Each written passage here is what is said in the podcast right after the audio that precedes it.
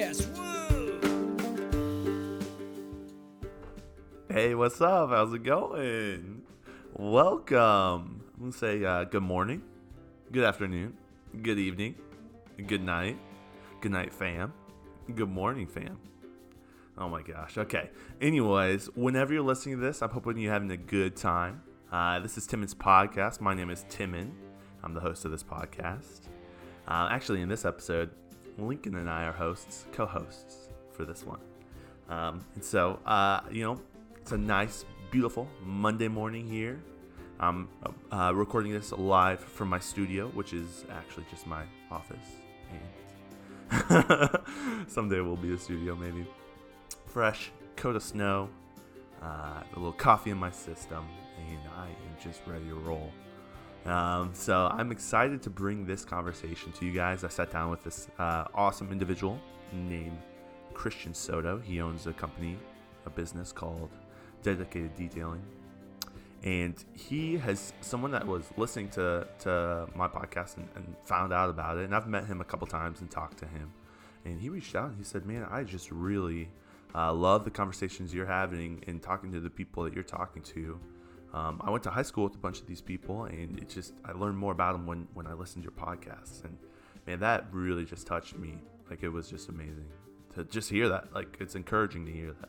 And so I said, hey man, um, let me check out what you're doing, and also I'd love to have you on the podcast. And so hey, here we are. Um, and this was a little bit prior to him leaving for Vegas um, doing some awesome car things. And so I want to get him on the podcast, and we're going to chop it up and do round two. I know I say that about everyone, but Christian for sure. I'm going to sit down and talk to him for round two. Um, Christian has a really cool story, and uh, he's uh, first off, he's a hard worker. You can definitely tell that. I went and visited his shop, but he's done something unique. He's taken something from nothing and created um, a, a, a, very niche uh, avenue that he just dominates and will continue to dominate. I have full belief in that. So, um, anyways, I'm going to stop talking. But uh, yeah, guys, enjoy this conversation with Christian. So, thanks. All right, I think we're good. Welcome, dude.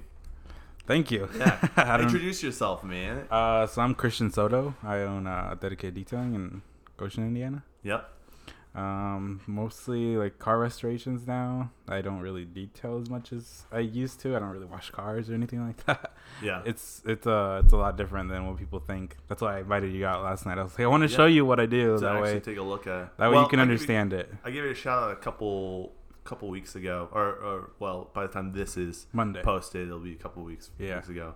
Um, and the, you know, I didn't really know what it was, and then uh, actually going to your shop opened up my eyes a lot more to see what it was. And we, all right, let's talk about how we met. um, I think we met at Yellow Season. Yeah. Yeah, Yeah. And So, I've known Abe since like seventh grade. yeah, So we, we went to high school together and we ran together. So I've known him for a while, and then I saw that thing uh, that he was hosting, and I was like, oh, well, I really. I haven't Yeah. supported him as much as I'd like to, and uh, that was a perfect time. This is the perfect time. And we also have Lincoln here. Hey guys, what's up? uh, Lincoln is um, my like expert car car guy in my life. I'm, so, I'm so not an expert. I'm Wow. just- people tell me things on the internet and I believe them, and that's that is what my car knowledge is. so I thought it would be good to have him on this podcast. He too. just knows enough to like you can have a conversation with him. right. I can really offend some people. Yeah, should be a good podcast. This should be a good podcast, dude. Yeah. So dedicated detailing. Yeah. And like, well, okay. First off, I want to know like, what's your origin story? So you know, I I've been like every time you ask people that, I've been like debating whether like to be completely fully honest or not. Oh yeah, dude. And so like I, I wrote it down and then I've just been like holding myself back and like should I do it? Should I not do it? But like you had a you had a podcast with uh um with someone and I was just like like do I really want to be fake in terms of like where I come from? And I was like ah, I'll be I'll be honest.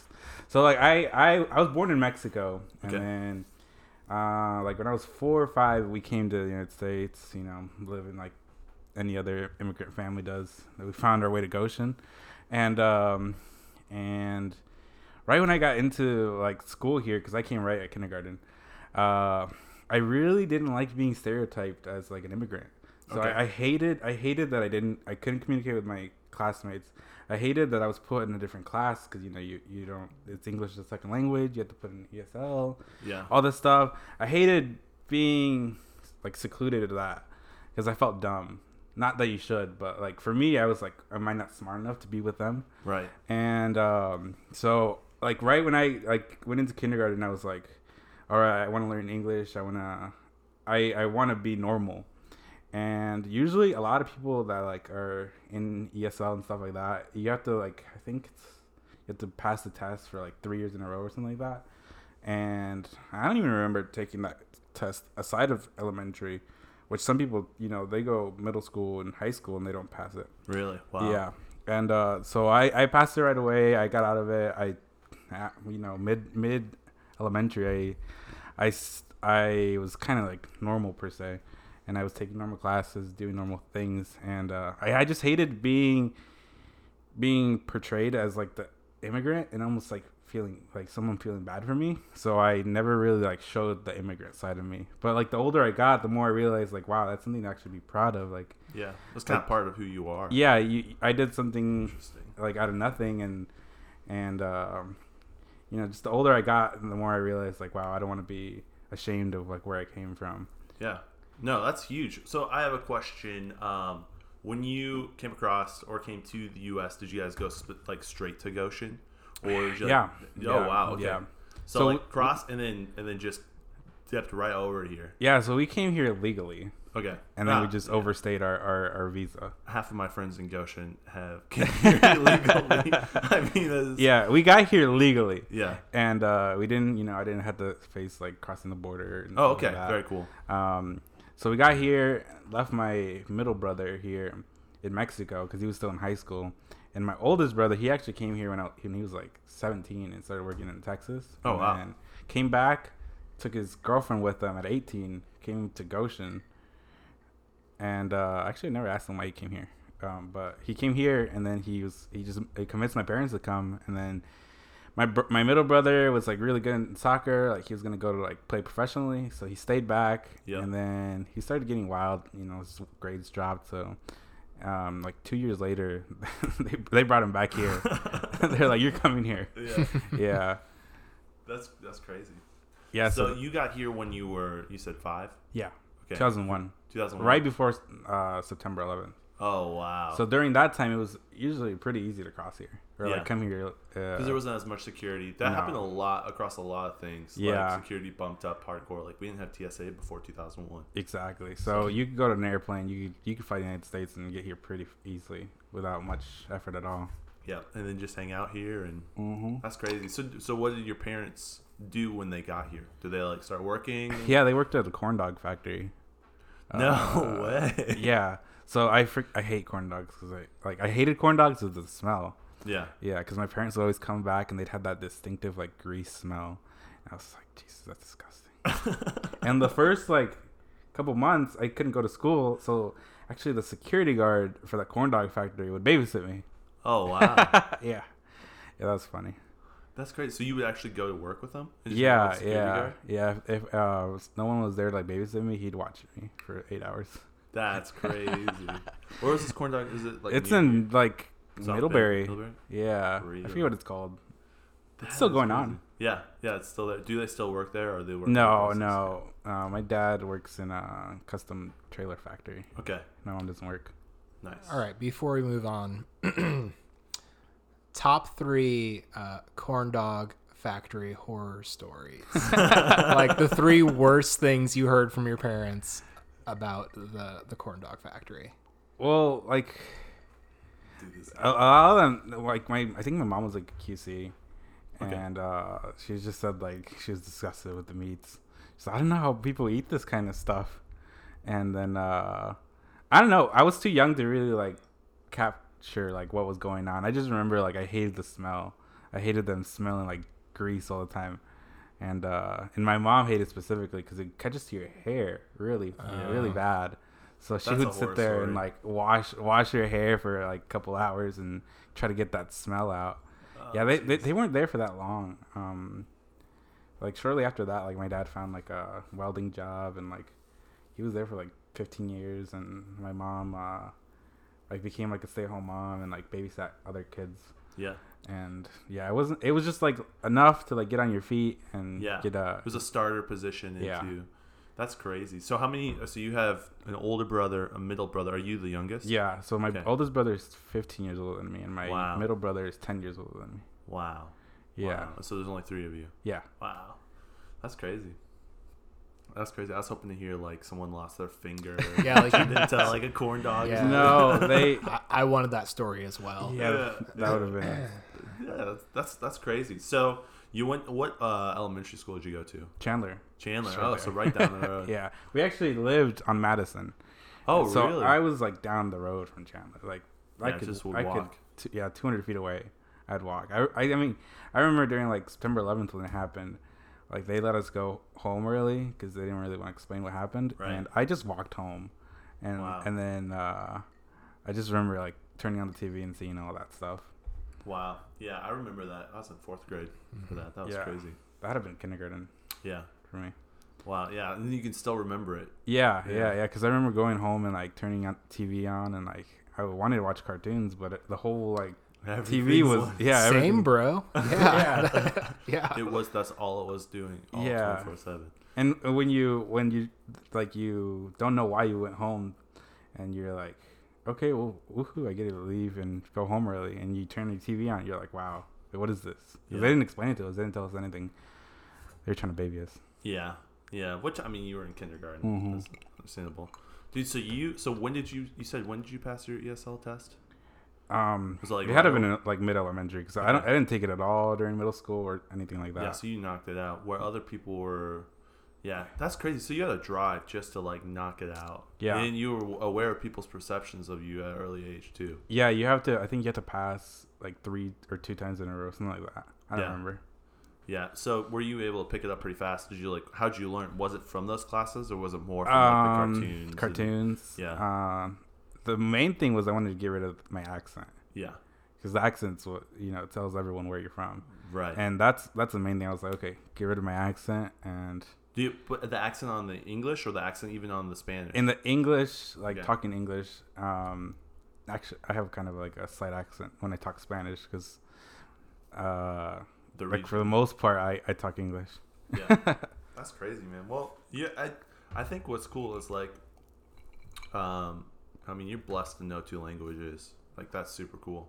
And a lot of people don't think about that. Like I wish I knew how to speak Spanish. Yeah. Because if if if uh, there's just so many people that speak Spanish in so many different countries that speak Spanish, as well as English too. But if you knew both, then you can operate in so many other places. Isn't English? I'm Spanish like the second most important language Yeah. besides like Maybe Chinese. Mandarin. Yeah. Yeah, that might be the other one. It's like it's like English, Spanish, Mandarin. Yeah, yeah, yeah. I think so. Well, you Yeah. can- you can go almost anywhere, and most people will speak English or at least understand it. Yeah, I've noticed that because during SEMA, um, when that happens, people come from all over the world. Most of them can speak pretty fluent English. Yeah, that's yeah from like Switzerland, Sweden, Germany. Yeah. They're, from like you know Africa. South And I asked them, and I'm like, when when do you get taught that? And they're like, usually during elementary. Wow. Which I wish you know, the United States we would teach more foreign languages in elementary because that's when you really learn.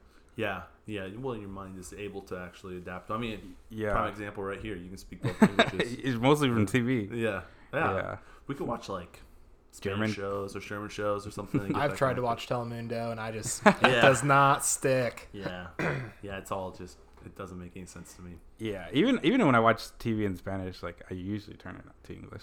Really, just uh, yeah, that's crazy. like uh, what's that show called? Um, Money Heist. I don't know if you watched it. It's on haven't. Netflix. It's super good. It's uh, it, I think it was originally filmed in Spain, so it's all in Spanish and they translate it to English. So for the most part, I've been watching it in, in English. yeah, I'll have to watch it. Money Heist. It's good. It's really good. Yeah, I don't get enough time to watch TV anymore. I'm too busy. I usually just listen to Netflix. Well, when I went to your shop, I saw you had Netflix on while you were Yeah. yeah.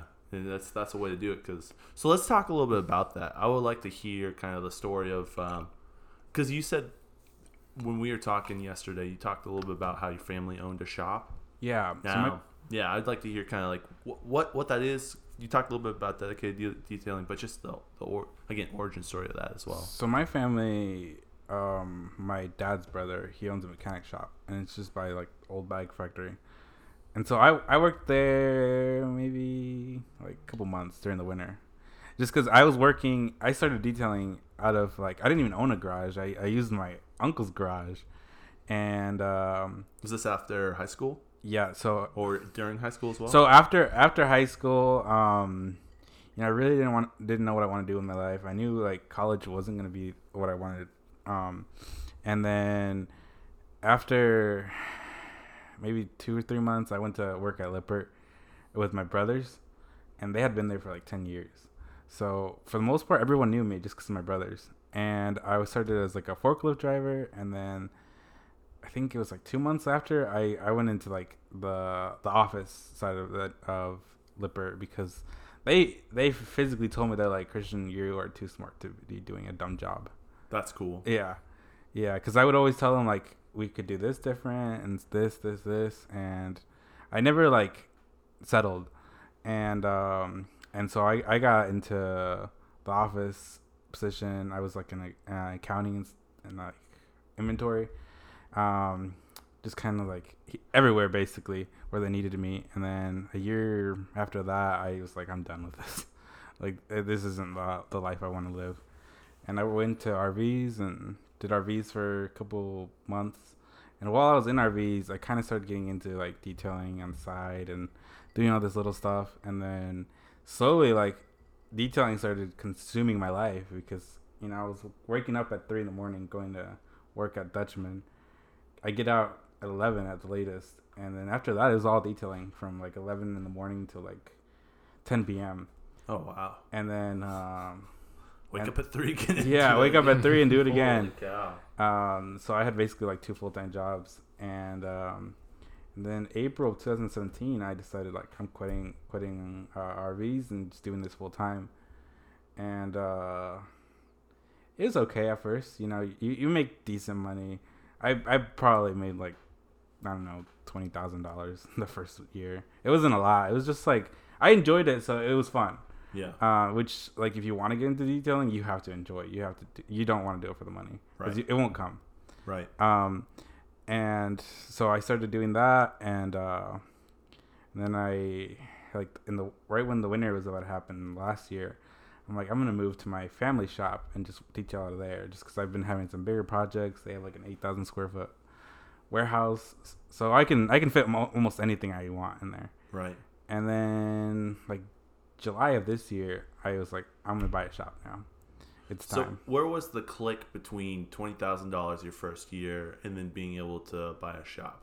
Because I'm, I'm assuming, and we kind of talked a little bit about this. So, but I'm assuming like you were just kind of taking any job at first, yeah, and then you started to figure out uh, figure out my yeah, niche. Yeah. Yeah, cause so definitely like uh, I knew I didn't like doing interior detailing. I knew I hated that.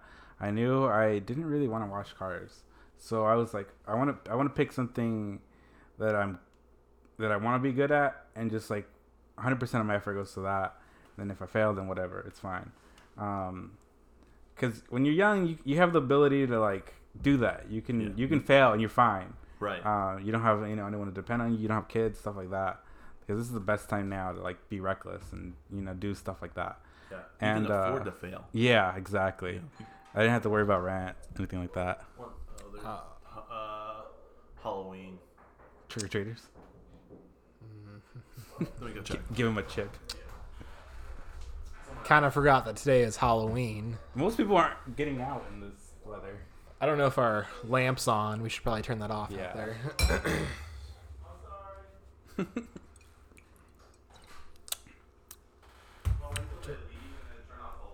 Oh, I feel bad. yeah, yeah. Well, we- what this I don't have any candy.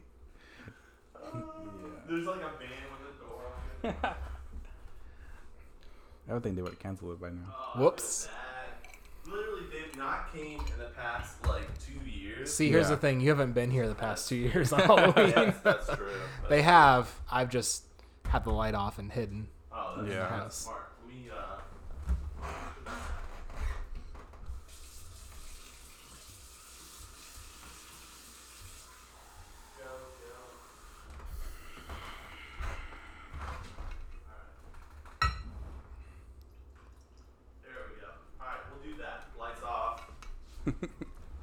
Hide in the corner. So no one can go there.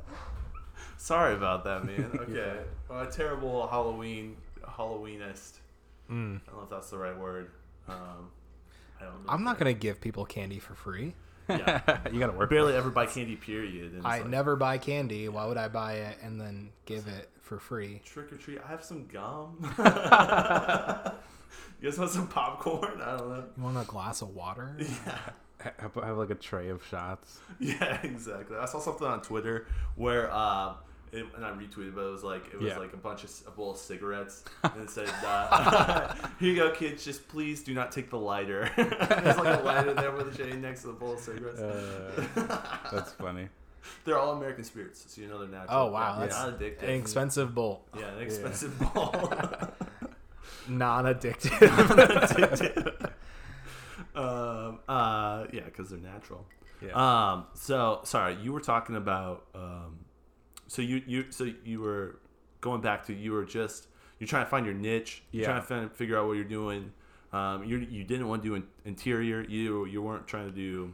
Um, you know, you kind of figure out what you didn't like to do, and where where did that proceed from there? Yeah, so right from the start, I was like, okay, I wanna, I wanna pick something, and instead of like, like having all these services available, I want to pick a few things and be the best at them versus being average at everything.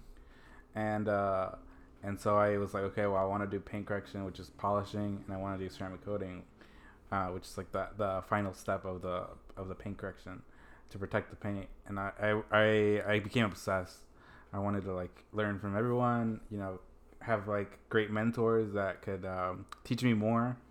So I, I like contacted like all the bigger people in the world that were into ceramic coatings and paint correction stuff like that, and uh, you know, asking them questions, but not necessarily being like annoying at it, you know. Yeah, And uh, like what like just like hey, w- w- how would you do this or or whatnot, or, or you Yeah. would wait a couple days before you send another question, or were you like physically there, or was it like all? Uh, uh, some of the people like I've met over the over the last couple months, um, thanks to some of the things I've done. But for the most part, it's just been like, hey, like, what do you usually use in this dilemma? Because I, I'm stuck here, or yeah, or um, for this kind of surface, what would you put on it? Type of coating and stuff like that. is this And- again? Is this like over the internet, or is this Yeah, more like okay? This is on the internet. Um, sometimes phone calls. Um, yeah, and stuff like that and then that just slowly became like that's really what i wanted to target and what i wanted to be the best at and and you know went from like locally to like best in indiana to you know eventually like best in the country best in the world sort of thing yeah. That's crazy. So that's your vision. yeah yeah That's beautiful. Yeah, I um, that's that's crazy. So you were literally just growing a skill. yeah within two years Yeah, It's two years because you're full-time. so passionate about it and you just are work 100% into it. So you went from 20,000 to now um, you have passive income, you have other things. I saw that tweet, you know, Yeah. and um, you're you're you're just growing. yeah it, Right. it um it really blew up this year Okay. Uh, the beginning of the year, I made more money in the be- the first four months of the year than I had made ever in a whole year, Wow. and that's even counting like when I worked at Lippert full time and stuff like that. Like I made more money in four years, in four months than you know a whole year. And that's when it really hit. Like wow, like I can actually make good money out of this. That's when you start looking for your shop too. Yeah, Right. that's when I was like, okay, like I can, with this kind of money, I can afford to get in a shop and you know get a space of my own, and um, and finally like July of this year, I I finally like caught my own shop and uh, slowly been building it, look making it look nicer, stuff like that. Yeah. That's crazy. So what happened at the start of this year that you think that just like popped it off? Tax season is is the best is the time when everyone spends money. and I just so happened to convince most people to spend money with me, uh, whether it be local or like the furthest has been like seven hour drive for me. Wow. Yeah, So do they drive up and drop off their car? yeah, yeah. So so for the most part, I never pick up just because Is that- insurance wise, it's it my insurance goes way up if I tell them like I'm gonna pick up cars. Mm. Yeah. So and and, a, and another thing is just it, that takes too much time. Like I'm already pretty busy. I don't want to take you know two hours of my day to go to Fort Wayne and Pick drive up- there, pick it up, come back, Yeah. and then Yeah. have to have someone follow me and I have to pay them too. So Right. yeah, That's just a pain. Yeah, that's crazy, dude. Yeah, That's so. Are you are you gearing up now for this next tax season? yeah, definitely. That's why I'm like, I want to get my shop looking pretty. I want to make it look really, really professional. Something that's like nothing been, nothing around here that's like this, and uh, get it ready for next year. Yeah. Yeah. Well, your shop's got a vibe, dude. It's got a cool vibe to it. Yeah, I want to make it feel like a man cave. I want to Yeah. make it feel like you can go there and you can relax, and your car's gonna be taken care of, and your car's gonna be in a, a situation where it's never been in before, or Yeah. like you know the the the pictures and everything like that's gonna be like people sometimes come and just take pictures That's of cool. my shop, Yeah, and I was uh, definitely filming when I was. There. yeah, and so that's that's the vibe I want to go with. I want to have like TVs there. I want to I want to make people feel comfortable and people feel like they're at home, um, where this is like their dream man cave sort of thing. Yeah, I don't want to just make it feel like a, like a detail shop business or the store thing. Right, right. Like a Walmart where you come Yeah. in, do your thing, and leave. Yeah, you want to be more like a vibe. I feel that, dude. So how do you? How are you marketing your stuff? So I market kind of different because I don't really like spend much money on boosting your Posts and your your posts. I don't really spend much money on any of that. Um, I keep it pretty simple. I take I take a lot of pictures, um, but I only really select like maybe five at most to post. And um, so for the most part, I pick like the best pictures that I like, and that's how I market. And um, So the client's car, take Yeah. pictures, post on your website, on your Yeah, my- Facebook on my website, on my Facebook, on Google. Um, Instagram's not really like super big in terms of getting like clients from there. yeah. I haven't really gotten too many from It's there. mainly Facebook and Google. Yeah, Facebook. Facebook has made me a lot of money. Wow. Yeah, Facebook has made me a lot. Of money. Yeah. That's awesome. That's cool because you're using a tool that everyone uses every day, Yeah, and you, and most people are using Facebook for um, an escape to you know just to, to they're, they're consuming it, and Mhm. you're I mean you're also probably consuming it, but also utilizing it to make you money too, which is super cool. yeah. So for the most part, like Facebook is always like cars, cars, cars for me. Um, I always either post on my business page. If it's something funny, I post on my personal page related Yeah. to cars. If it's, I usually keep my business page like Pretty clean. pretty, pretty clean, professional. Um, Yeah. almost any picture on there is gonna be like a quality picture, Yeah. and um, I'll, I save the memes from like my personal page. I feel that. yeah, Do you um do you edit the pictures and do all that stuff? yourself? yeah, yeah. I and that's actually what like for the most part I've been I've been known for is like, I I take quality pictures and you know do the full round of Lightroom and stuff like that. Yeah. But then you get the haters that are like, "Oh, you Photoshop all your pictures," but it's like, like photoshopping is for like editing the picture in terms of like, "Oh, I need to get rid of this or that," but like you don't like most photographers use Lightroom and uh, you know just change maybe like the exposure, the brightness, the highlights, stuff like that. That's all I really do. I'm not sitting there like, "Oh man, I gotta like try to take it take out this because I missed it." Right. No. And it's a lot of work to Photoshop. Photoshop and do all that. Yeah, you Yeah. just it's just changing the filter kind of. Yeah, yeah, yeah. Because I shoot, I shoot in RAW, so for the most Yeah. part, like the picture looks not always the best when you shoot in RAW, but you get a whole lot of definition. Yeah. And uh, then you add the little effects to it. yeah, and people don't realize like I take quality pictures, but those quality pictures will show anything, and so like your your camera photo is gonna hide a lot of things, versus like I had to be 110 percent when I take a picture because anything's gonna show. Yeah. Yeah, and people don't realize that. So I get some hate from some people that are like, "Oh, you Photoshop too much." Even though now I see like detailers over the country now, like, "Oh, I hired a photographer to come do my pictures," and they're and they're copying like my style. Yeah. Um, and that's why I've been like doing some other things to step it up and get get ahead of the game. Because for the most part, I've been really like the only one around in here and um, like nationally that's been doing what I do. But for the most part, I do everything on my own. I don't really ever hire a photographer. Yeah. You're not putting it out here, putting it out there. Yeah, Maybe once you get to that point where you're global, yeah, you might have to. But yeah. I, I bring some photographers every once in a while just because I get really busy and I don't have the time. yeah. um, some local people that I come. But for the most part, when you hire a photographer, they don't really have the image you do. So when, when you want to portray like this hard work that you've done, when they take a picture, they're just taking a picture for the sake of taking a picture. But when you take a picture, you're trying to show off like the like the hours that you spent on this. Yeah. So that's why I think it's more important for like me to learn photography than hire someone to do it for me. that's that's And, beautiful. and taking pictures of cars is hard. Ex- yeah, Like, automotive good car pictures are so hard to take. Yeah, and like the like the community of automotive photographers is is really like tough. Like you, if you post a picture, they're usually always gonna critique you, and they're usually gonna be like you're wrong. But in like photography, like there's no right way to do it. It's like you're you're there's no right way to edit.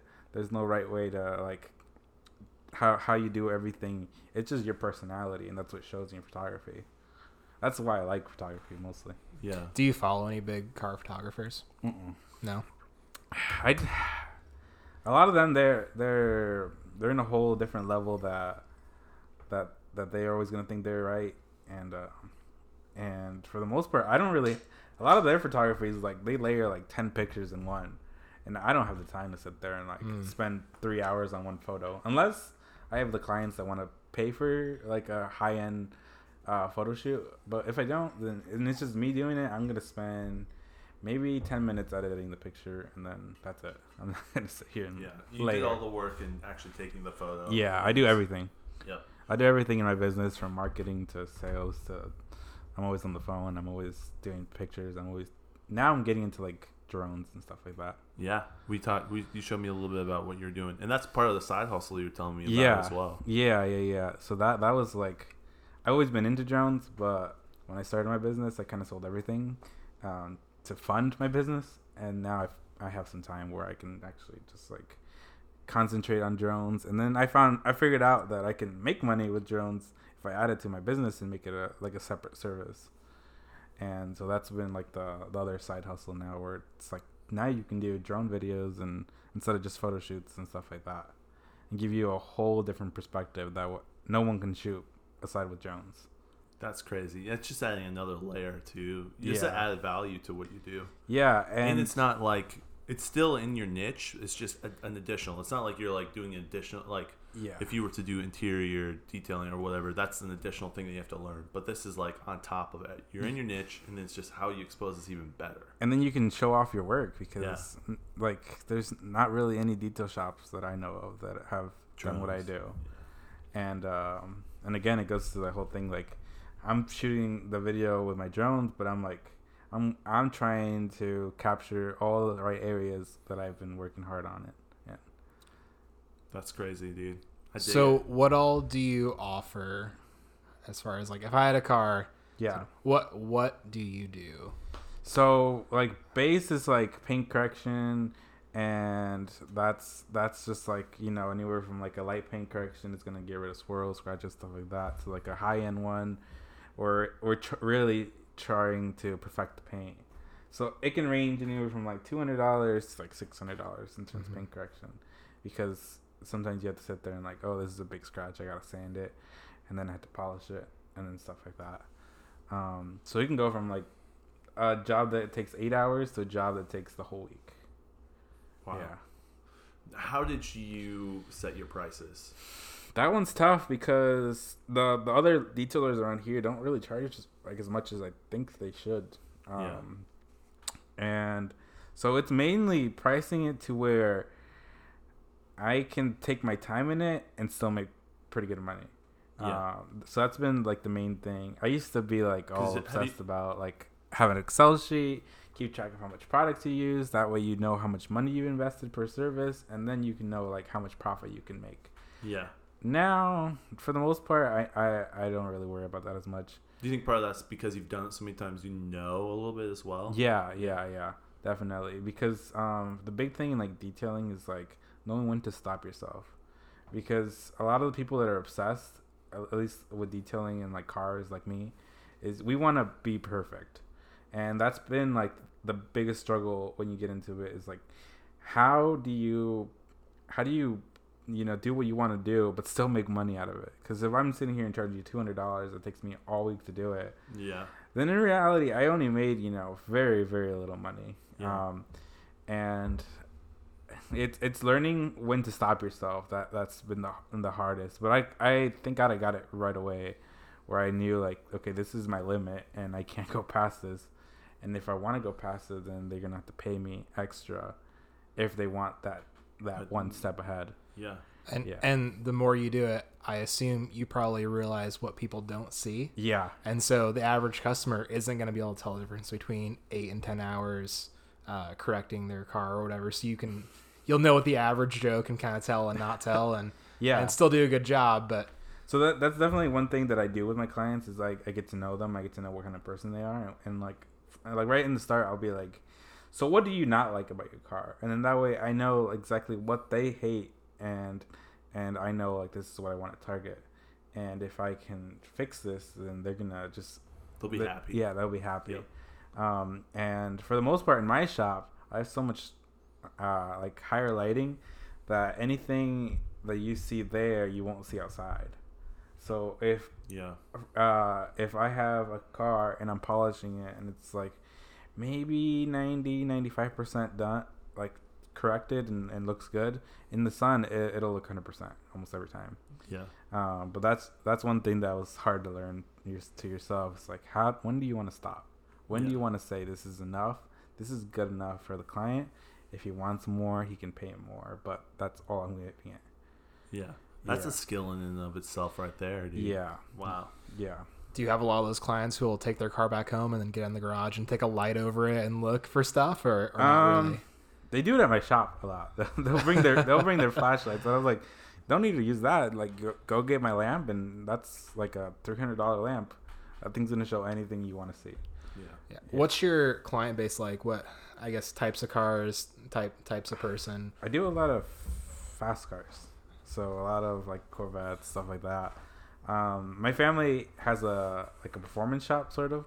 Okay. Like it's not like 100% there, but they've been in the race community enough that that that their clients um, come to me, and so I've been blessed with all those like nice fast cars. I don't really do any minivans or stuff like that. yeah, I don't. The average Joe doesn't really want to pay to get their their paint corrected or a good ceramic coat. Really. Yeah, yeah. But now, now, um, I I try to like have services that fit everyone, and now I'm like bringing in stuff that is gonna bring the average Joe. So I don't always have to, cause you know I'm eventually gonna run out of, hopefully not, but run out of people that have fast cars and stuff like that. Cause that's a very, maybe you know the five percent out of anyone who owns a car is gonna have that kind of lifestyle, and so I want to target a little bit of everyone uh, but at the same time like stay stay in my lane and what I like to do.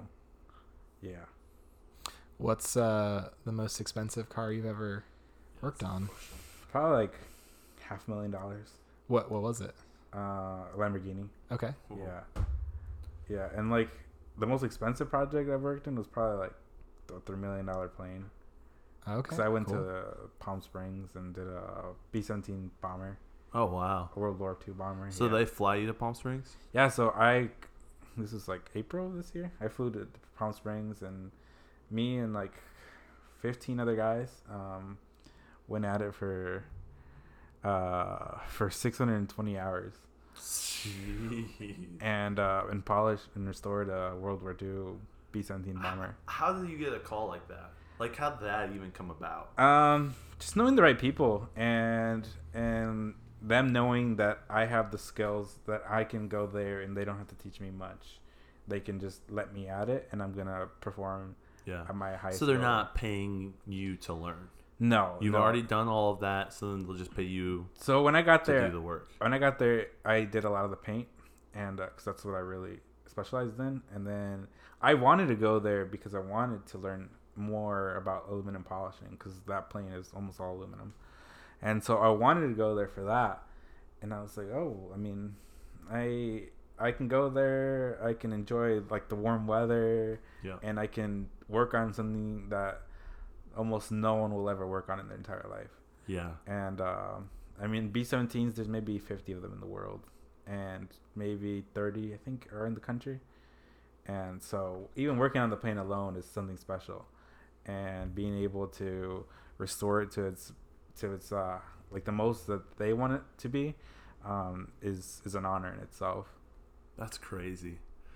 That is crazy. And that's just from stepping out and saying, I'm going to do this. Yeah. now it's just taking you to all these different places. Yeah, and just learning to, to, to network and and uh, and not be afraid to to to friend someone, even if you're not gonna talk to them. Just friend them, and they'll at least like know you because they'll they'll see your pi posts and they'll see everything like that. Be top of the mind. Ah. Yeah, aware. and and so when that that ha- that situation happens, when they get a, a plane that they want to polish, um, then they can they can call me and be like, Christian, you want to come do another one, or I know you kind of are into this. Do you want to come do it? And that's Yeah. what happened, and uh, and um, that's that's how I got into that plane. That's crazy. Speaking of like networking and all that, how did you get to go to SEMA? Because that's not like an open thing that anyone can go to. You have to be like invited. You have to be in the, Yeah. in the Can you industry. first explain somehow. what SEMA so is? so so SEMA is a Yeah. big big car convention that you can only go to if you have a business related to the automotive industry. So if you have a business in the automotive industry, you can either go as a seller or as a buyer. Um, and so a lot of these companies they'll spend twenty to shoot, probably uh, six figures on just like basically renting like a thirty by thirty space, and um, and showing you what they do and you can go there as that kind of person or you can go there just like walk around and enjoy it um, last year i went because i got invited out and for the most part i just sat there and like polished paint and like blew some people's minds. Um, yeah because it's funny you go there and like like there's a video of me where i was polishing and like this guy was like wow that came out perfect. And, I, and like in my head i was like this is not perfect but whatever. And uh but yeah that's mostly what SEMA is, is just cars in general. So there's so there's like trucks that have six figures in their suspension and cars that are you know priceless that are going to be there. Because like cars wise you have to be a very special car to be inside SEMA. Wow. like you can't just be like you know uh an average build. You have to be like one almost one of a kind. It's like, what can you do with a car all the way clear as top much as you can possibly do? yeah yeah Wow. And, and that's uh, like an example of what like a, a shop could do and they could do like a small aspect of that for you it's just Mhm. like the most baller thing you can do and that's Wow. like the extent of your abilities in a car and Yeah, and anyone that's into like automotive industry is gonna be there. Whether it be like people like Diesel Brothers that are big on like the Discovery Channel or stuff like that, or like the Gas Monkeys or Street Outlaws, stuff like that. Everyone, everyone that's big in the automotive industry is usually always gonna be at SEMA. Wow.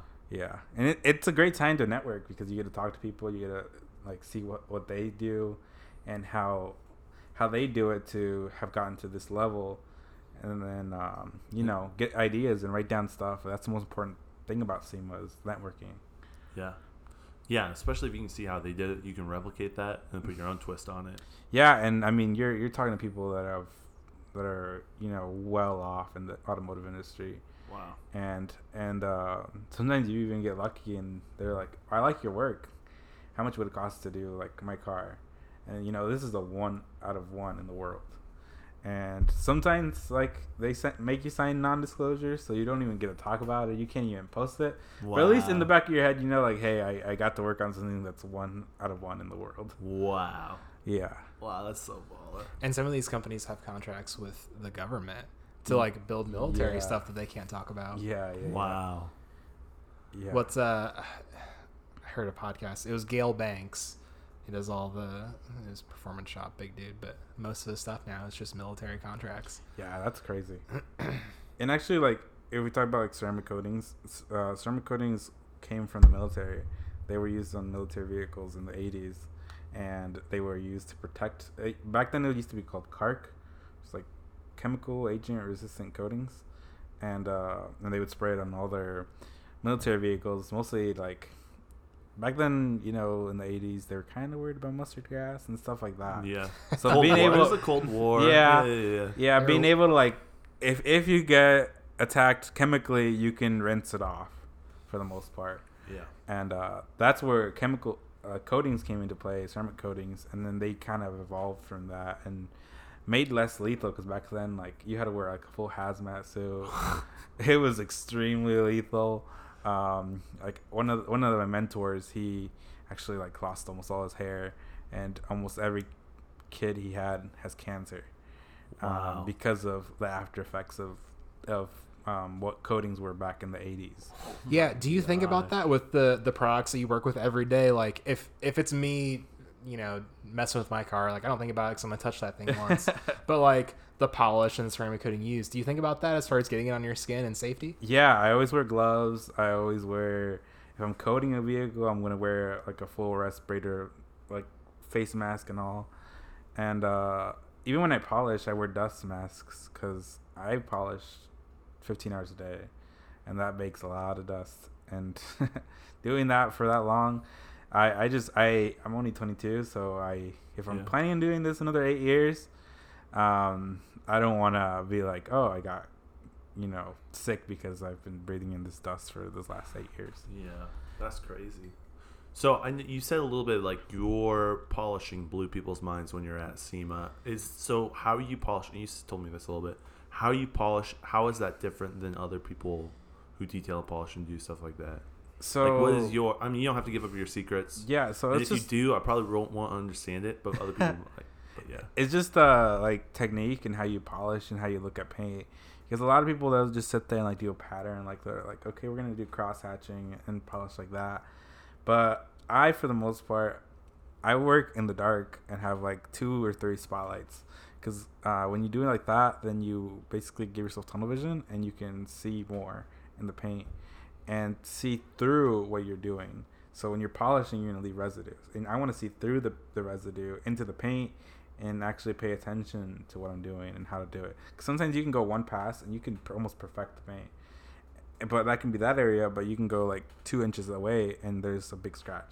So you're Mhm. like, okay, I got to target this more. So for the most part, I I don't have like the consistency some people do because I'm looking at the paint and and it's gonna tell me how much effort I want to put into it. Because sometimes people put way too much effort into polishing when sometimes you just need a quick, quick, easy polish and it's gonna and it's gonna come out great. Interesting. Um, so yeah, it's more more like you have to watch me do it than, than to to kind of comprehend what I'm doing. yeah. Um, It's very intuitive for you. yeah, yeah. Did, And- is this something you figured out yourself, or just from doing it a bunch, or did someone kind of give you uh, a little bit of a uh, like a head start? So I looked at other people's, like the people that I knew were really, really good at, at polishing, some of the best in the world, and looked at that and figured and like try to make a way to make it my own. Yeah. And um, and you know, looking at some people that are like travel the world, just teaching people how to paint correct. Uh, like a guy named Jason Rose in Denver. Um, he all he does is is teach classes now, and look at people like that and like figure figure out a way to merge it all together and make it my own. Because like for example, paint polishing here is a lot different than in like and oh like over the the the pond Yeah. um, like England and stuff like that. Um, they like to polish really slow and precise, and in the United States we like to go really hard and fairly fast. Um, so so figure out a way to merge the two together and make it my own. And for the most part, it's gonna take me two days to polish your car at least. Um, and that's just I like to I like to do it right, and I like to do it right the first time. And uh, so when when I when I got all those techniques together and made it my own, and that's why it's a little different. That's why when people see it, they're like, "Wow, it's it's not what you expect." So can you turn that off when you like go to the mall and you're just walking out to your car and you're looking at cars in the parking lot?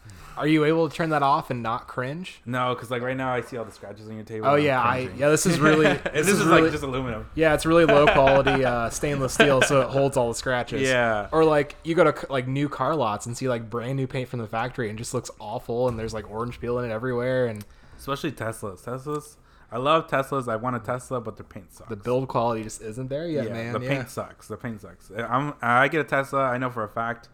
I'm gonna charge you more, and I'm gonna tell you why I charge you more because I'm gonna walk around your car and point out every little thing that's wrong with it.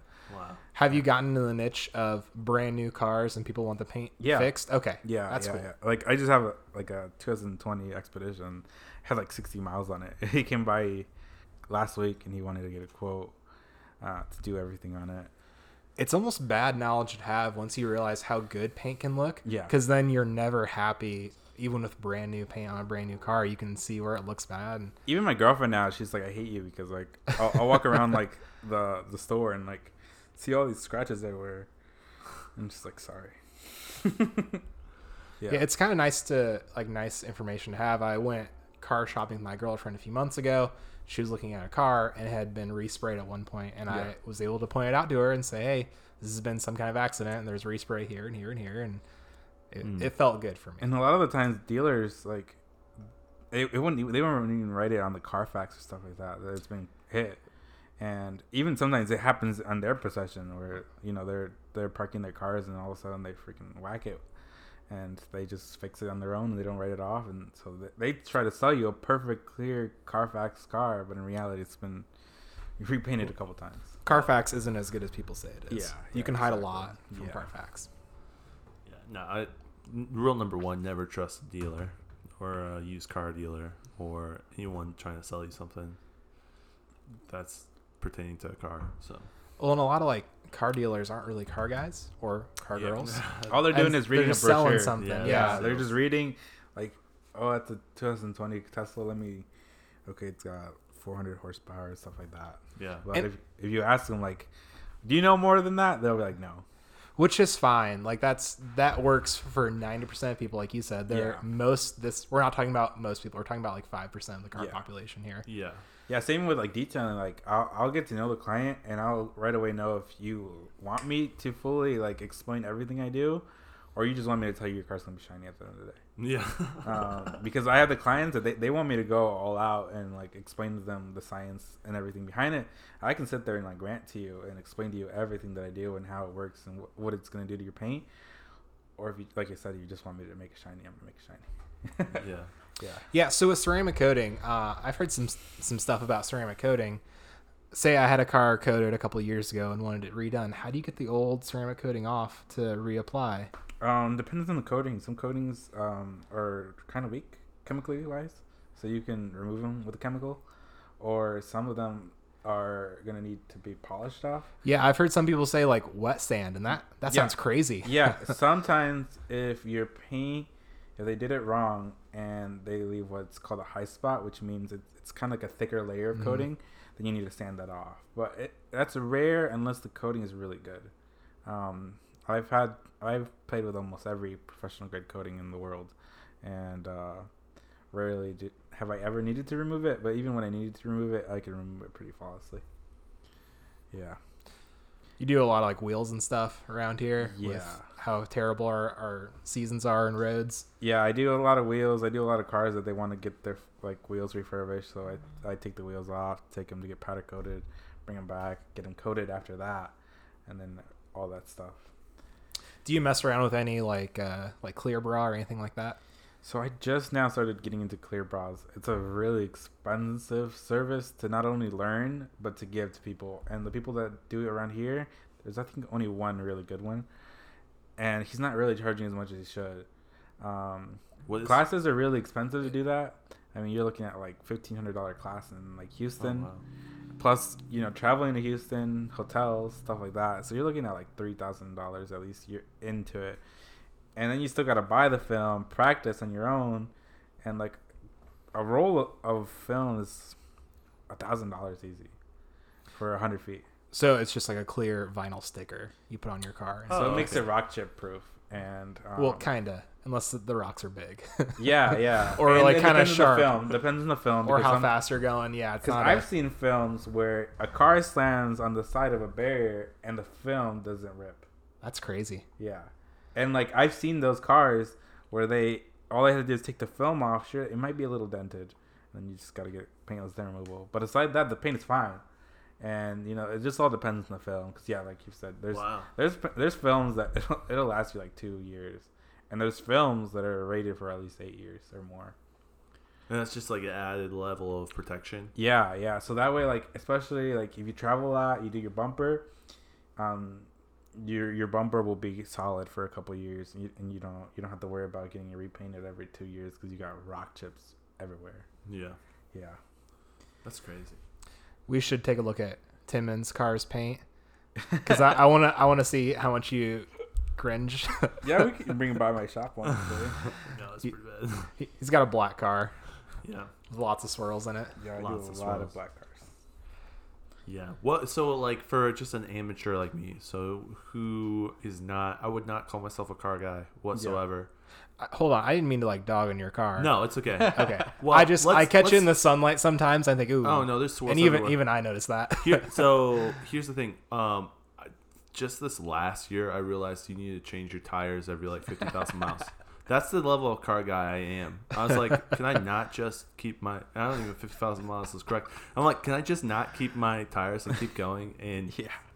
I learned you need to change your tires. So that's the level of car guy I am. Hey, and that's like that's fine. Like you don't have to be a car guy. Um, and like for me, like what I want to do next is I want to have like a like a section of my shop where it's like products that you can buy and I can sell to you. That way, for the the market that I can't reach, which is you, because you're not really like you're not gonna probably know what you want, but you want kind of like take care of your car. So I'll sell you products Yeah. that'll that'll help you. Well, in your your you're car. you're um, someone who is an expert. yeah. in it. Uh, and so people can come to you and say, "Hey, this, is this, and this," and it's not something that you want to do, but you can you can give them advice. You yeah, I've had people it. that are like, "Can you teach me how to do this?" And I was like, "I've spent thousands of dollars learning what I learned how to do. There's no way I'm going to teach you for free." right. And especially if you're local, if you're local and you want to get taught like how to polish, it's Yeah. going to be money. Well, and then that's direct competition. With yeah, you, exactly, So exactly. like, and and for the most part, more as soon as I whip, if I tell them like it's going to be at least a thousand dollar class, then Yeah. they're going to be shut Nah, down immediately. nah, Yeah. And if you're not that serious, then you don't belong in the industry because if you're not willing to spend a thousand dollars to learn something, then like you, you shouldn't be in it. right. Yeah, there's got to be some buy-in. You have to have some. Absolutely. It, I mean, it's uh, this. This is the same thing as like you going to college and taking a class. Like, Right. That's no cheaper than a than a than a lecture in the college. Well, well, let I'm. I don't want to say this to offend anyone, but you are making more money than probably most college graduates at this point.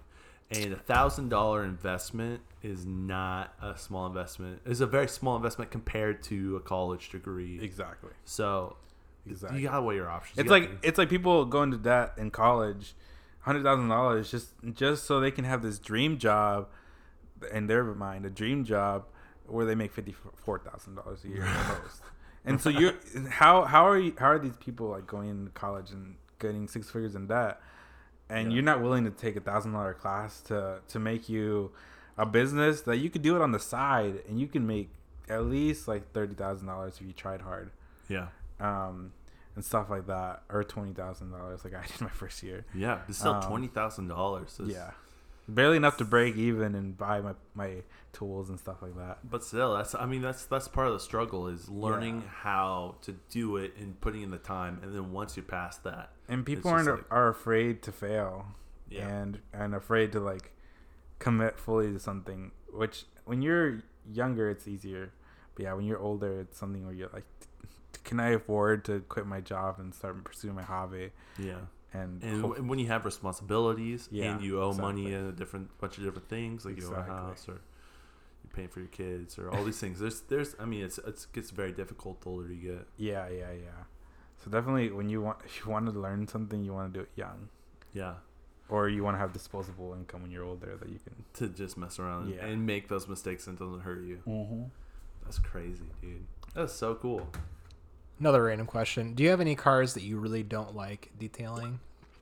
Like any specific models where you're like that car because of the way it's shaped is very difficult to correct the paint on it. Newer cars, they're kind of throwing angles everywhere now. They're like, they're like, how can we make this truck look so aerodynamic? and all the aerodynamic mods that people have been doing is just so crazy, and it, it makes like newer cars. People don't like when I polish. There's like my five inch machine. There's my three inch machine. Mhm. There's my two inch, my one inch machine. When it's co- newer, especially trucks now, where they have all these little like one inch angles and all that stuff, that's when it gets hard. Um, because if I just sat there with one machine and went ham um, with a big panel, it's so, so easy. But when I had to do this big panel and then all of a sudden I had to polish this little edge, this little edge will take me longer than the whole panel Mhm. will. Um, and that's that's been like the the the struggle lately. where it's just like I I always have to get a picture sent to me, and then I can kind of look at the, at the the shape of the vehicle and be like, okay, this is gonna take that long, or I look at it and be like, man, this this thing's got like twenty different angles from everywhere, and yeah, that's when it gets tough. And um, I haven't said no to any vehicles. Uh, That was my next question. Yeah. Something that you won't mess with. I don't like I don't do interiors, so that gets me out of a lot of sticky situations where people are like, "Hey, can you clean up the puke in my seat?" or stuff like that. Like, No. no, if it, there's bodily fluids in your car, I'm not gonna do it. And if I if if uh if you were willing to pay me, then I'll call my mom and like my mom will come and do it, and I will pay her a premium. Um, but yeah, the, lo- most of the times. I don't say no, mostly because I don't get into those situations where I get those nasty, nasty cars. Did that come from actually doing that a couple times and saying, "Yeah, I'm not gonna"? do Yeah, yeah, I had a yeah. truck once that had like a layer like of dog hair. Oh, jeez. Like, you couldn't even see the carpet, and I was just, I was nope. It took me a week. That was like I think my first really, really big detail where I made like like five hundred dollars out of it, and uh and it took me a week. and it was a guy who his uncle died, and he inherited the truck, and he just wanted to sell it, but he wanted to clean it up, and I was like, oh god. And I, I at that point I highballed him because I didn't want to do it, and he took it, and that's when it gets really sticky because you're like. He knows. He knows it would probably be a little bit cheaper just to replace the carpets. Yeah. he wants those cleaned. yeah, and I was just like, Jesus, now I got to do it. So I, I took it to like a like a those self-serving car washes, Yeah. and I got their vacuums because I didn't want to fill my vacuum up with that much dog hair. So I I got it, and I went to town. I was like, okay, I can take up the majority of the dog hairs out, and I can perfect it when I get home. Yeah, That's smart. yeah, those are those are nasty jobs that you don't want to do. Yeah, that's crazy. That's that's. I was gonna ask you if there was any like burn burnouts from just at the start, like learning. Okay, I underquoted here, and then I burnt myself because of this.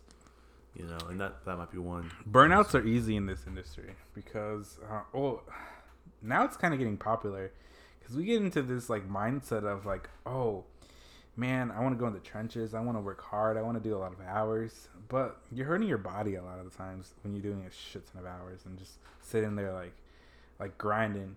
But sometimes you just gotta sit back and like worry about yourself, worry about your mindset, like your own internal mindset, and uh, cause that's to me in this last year, it's been the most important thing. It's like how do I make myself feel better, and how do I, because I've learned really quick that money, money's nice, but it's not gonna like, it's not gonna make you feel you know any better than anything.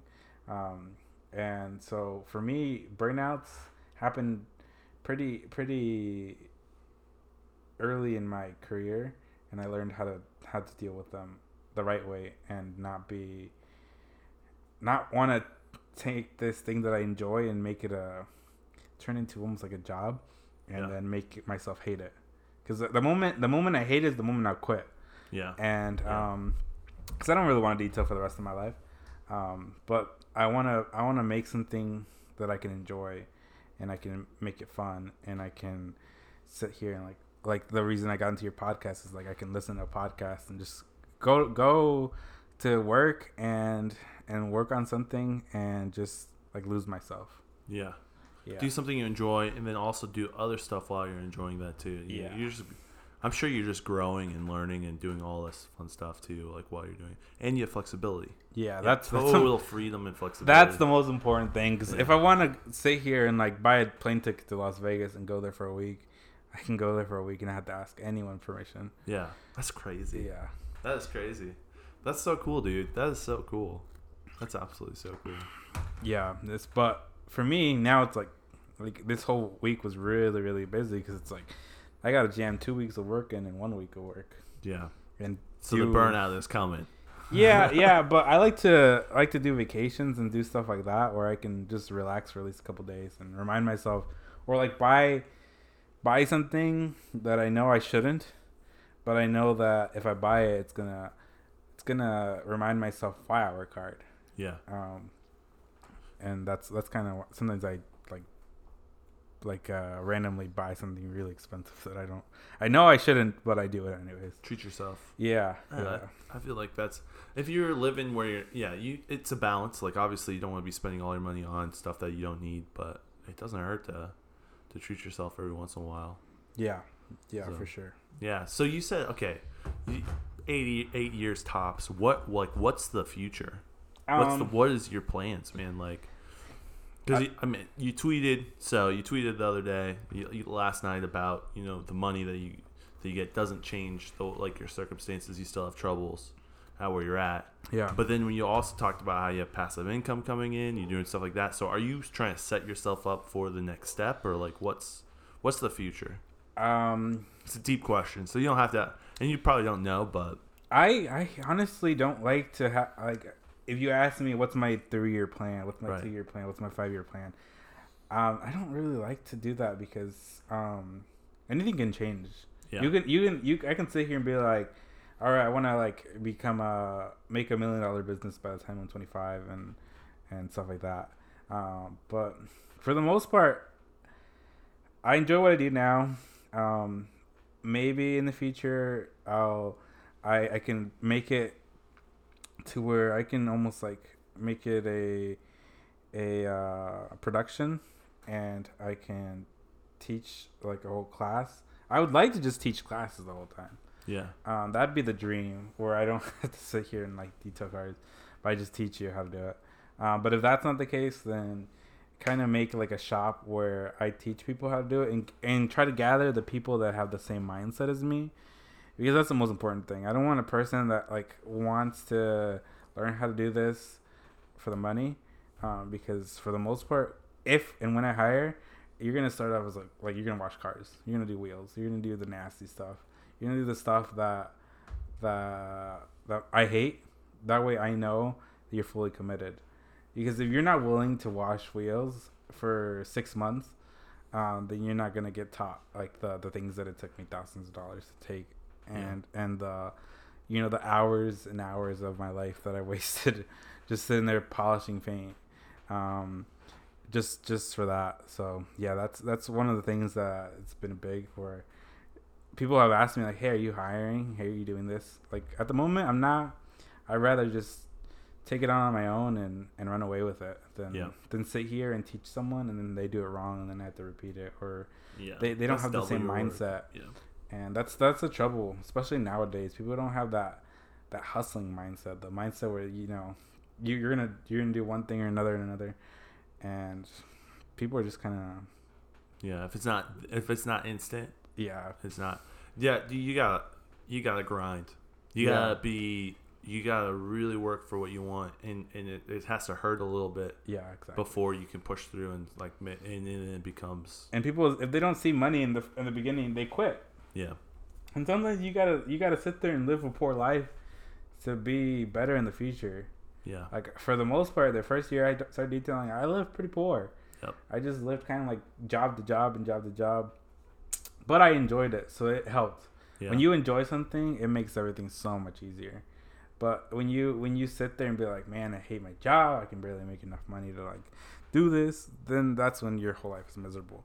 But yeah when i'm like man like I'm, i don't even stress. I don't even worry. I don't even have to like figure out like oh i have to pay my rent next month. Like i, I don't sweat it at all because i know that, that there's gonna be another car coming. There's gonna be another client coming and it's gonna it's gonna take care of it on its own. That's great. That's awesome. Yeah, I've gotten to the point in my life where, at one point, you know, you you you, you are make I I did make those Excel Excel spreadsheets where I'm looking at everything I make, everything that's going out, and just trying to make sure that I can maintain. yeah and pass by. And now I'm at the point in my life where I can go to the gas pump and put as much gas into my car and not think about how much I'm putting into it. Just kind of stare off into the into Yeah. the sunset and be like, oh, you know, I'm just putting gas on. Like that has not been something in my life I've ever had mm. until recently. It's a And good spot to be in. It's a good Yeah. spot to be in, man. It's it's it, it is. It's freedom. It's a flexibility and it's financial stress. freedom is the best freedom you'll ever acquire because well aside like just you know i wish i could just sit there and like travel somewhere and not have to worry about anything in the world but financial Yeah. freedom is really nice Get enough passive income, you could though. yeah yeah that'd be cool That'd be cool. No, I, I like the way you think, man. You're Yeah, you think, um, you think like 17 steps ahead. You know what I mean? Like that's Yeah. a good thing because a lot of people aren't sh- uh, long-term thinkers. They're instant gratification. Like what what can make my life better right now? And it's like sometimes well, if you work hard right now and make your life miserable, your life's gonna be so much better in the future. Absolutely. And so now's the time to do it. You're young. Just just just do it. Yeah, some people are just scared of that. Some people are Yeah. just scared of failing, and that's the thing that I think uh, education has. That's the biggest disappointment education has given us is to make us afraid to get the F, to make us afraid to get bad grades and and do um, do all that kind of stuff because failure is a part of life. If you don't fail, you don't succeed. You look at anyone rich in this world, they're gonna fail at least at least a couple times Yeah. anyone, anyone. You could Hardcore. look at the top hundred people. I can guarantee you, hundred percent of the people that That are, failed. Have failed at least once. And and that's the thing that school fails us the most is teaching us that failing is bad. So how did you learn that by going to Goshen school systems? Like obviously, I mean maybe that was taught, but it wasn't totally pushed through the school systems. How did you learn that on your own? Was that just trial and error, or family, or like what what came from like? Does that question make sense? Yeah, um, I don't know. I just, for me personally, I've never been scared to fail Yeah. because it's not that I failed a lot. It's just that I I rather be fully committed to something and fail, but at least know that I tried, than than sit there and like kind of like the whole like who said it um, Einstein, which is like um. It's like you, you. The definition of insanity is doing something over and over again and Yeah. expecting a different result. Yeah. Exactly. Same thing. Like if if it fails and I and I do it, I'll, I'll let it go. It's done. It's over. Yeah. Um, but at least I know I wasn't scared to try it. I wasn't scared to to, to, to jump in. Like if I ever would have failed in detailing, then I would have been like, okay, that's fine. I'll Yeah. go back. That's I think that's the biggest Back to Dutchman. Figure out the next thing. yeah, that's the there. biggest blessing and curse in this in this like area is uh RVs and stuff like that is because it can it can always be there for you if you want it to be there for. But sometimes people when they get into it they get comfortable and then they just next thing you know you're 10 years down the line you're doing the same job that you have been doing and you haven't really moved up in the world. Yeah. You're comfortable Yeah. and So- you stay consistent. so that's the that's the the thing that um that's nice I guess about here because if if I failed here then I go back to RVs make some more money and figure out what the next thing is Yeah. Maybe it's drones. Maybe Yeah. it's photography. yeah, maybe something like that yeah uh, yeah. I've always had a side hustle so I always I don't like have relying on one certain um business to make my income Yep.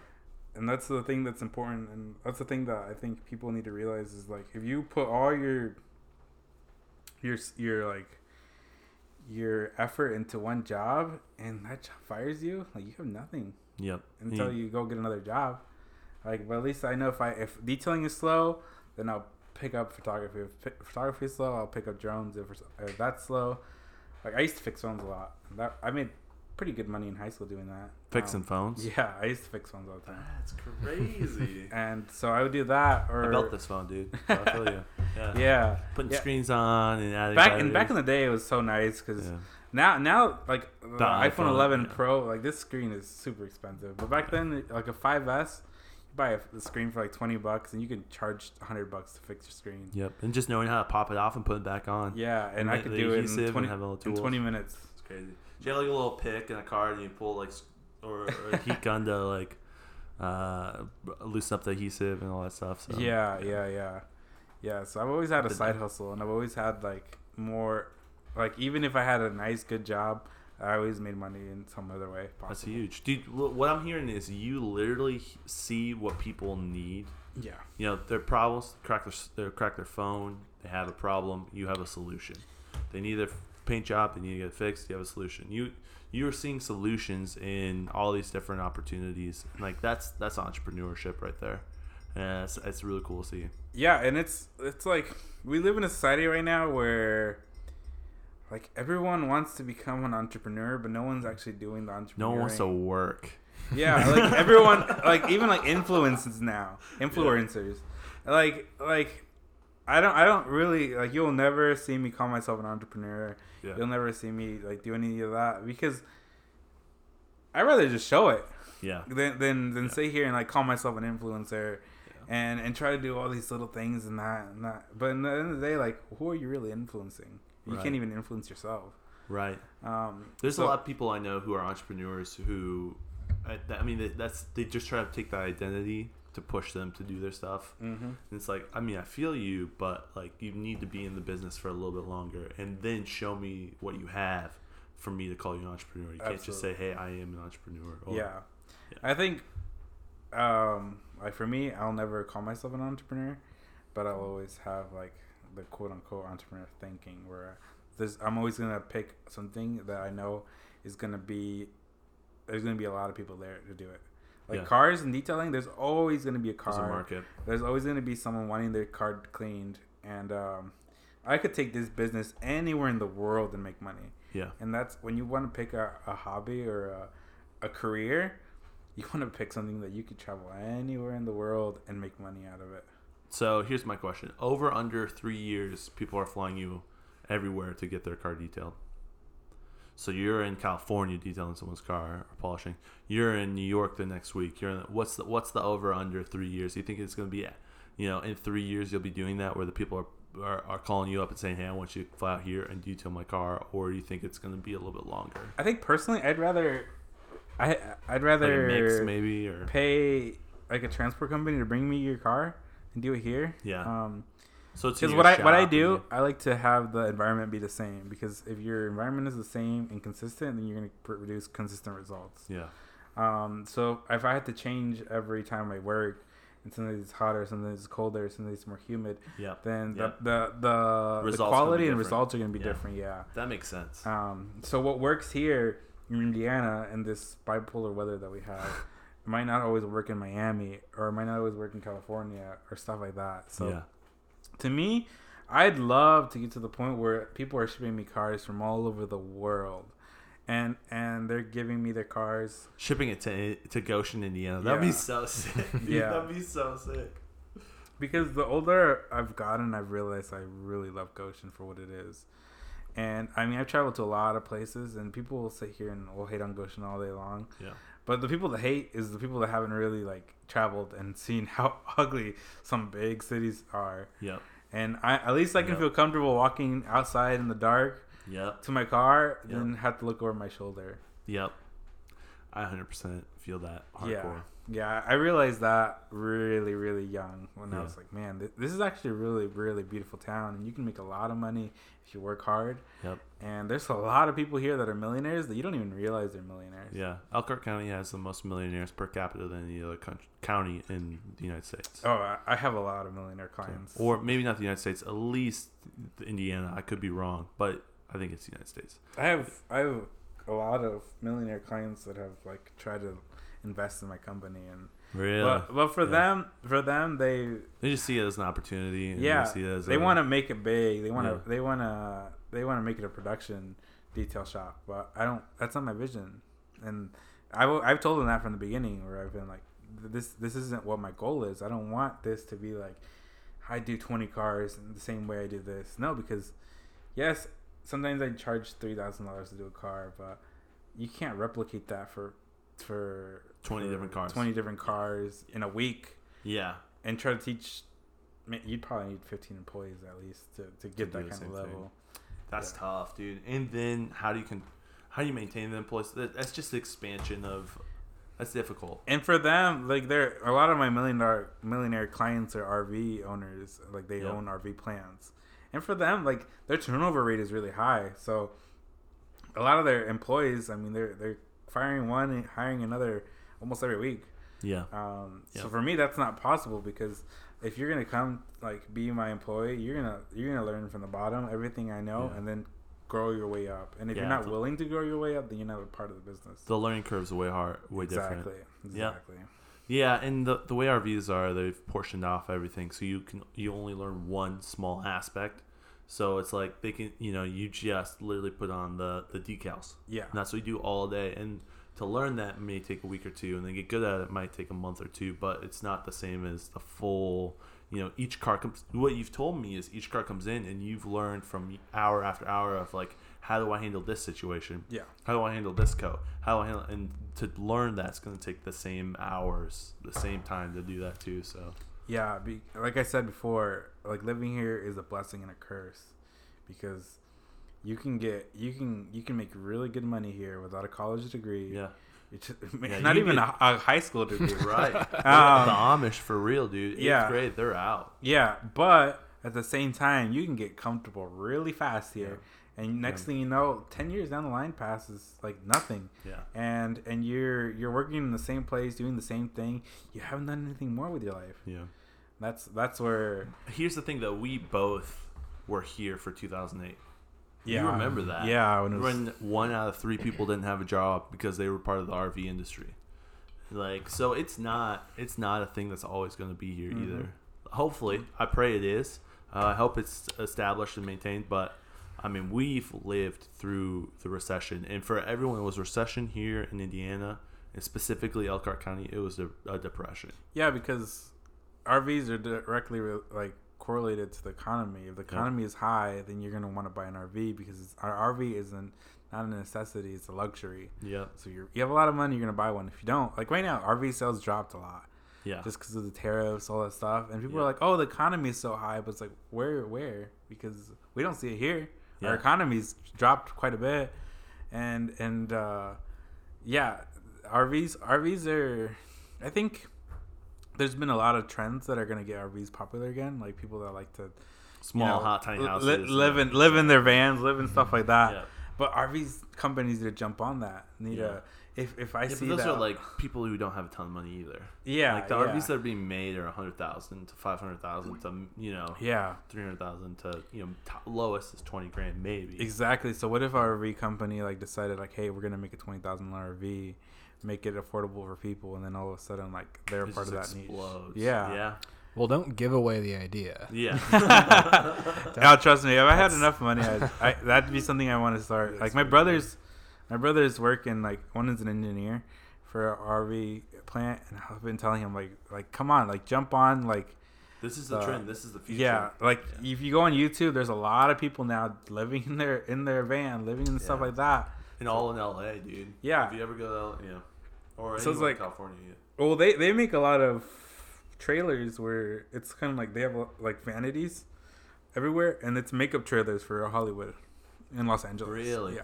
Wow. So they they don't do it's it's a really small company, and they just do like custom trailers.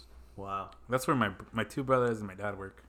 Is it um is it in this area? Yeah, it's in Middlebury, Middlebury. Yeah. Nice. Yeah. and they've been wanting me to get in, and I'm like, Nah. I was like, Dude, if you're you, doing your own thing, man. if You're you pay me your- enough, I will. Yeah. Then it justifies me leaving my business for eight hours a day. Yeah. So here's I have a question as someone who is a small business owner. Yeah. Um, how has that changed your perspective on maybe like politics or you know just how things are going? Has that changed at all, or are you still kind of very similar to who you were? Absolutely. Yeah. I, I changed a lot because I used I would argue with anyone about anything, with politics wise, and now I I realize that like it doesn't really matter like who you vote for like like I don't really care at this Yeah. point, um, like because people like associate like like if we get into politics like people associate like Trump supporters with like racism, but I've met a lot of customers that are Trump supporters and they've shown me a ton of respect Yeah. and a ton of like they love my work and stuff like that.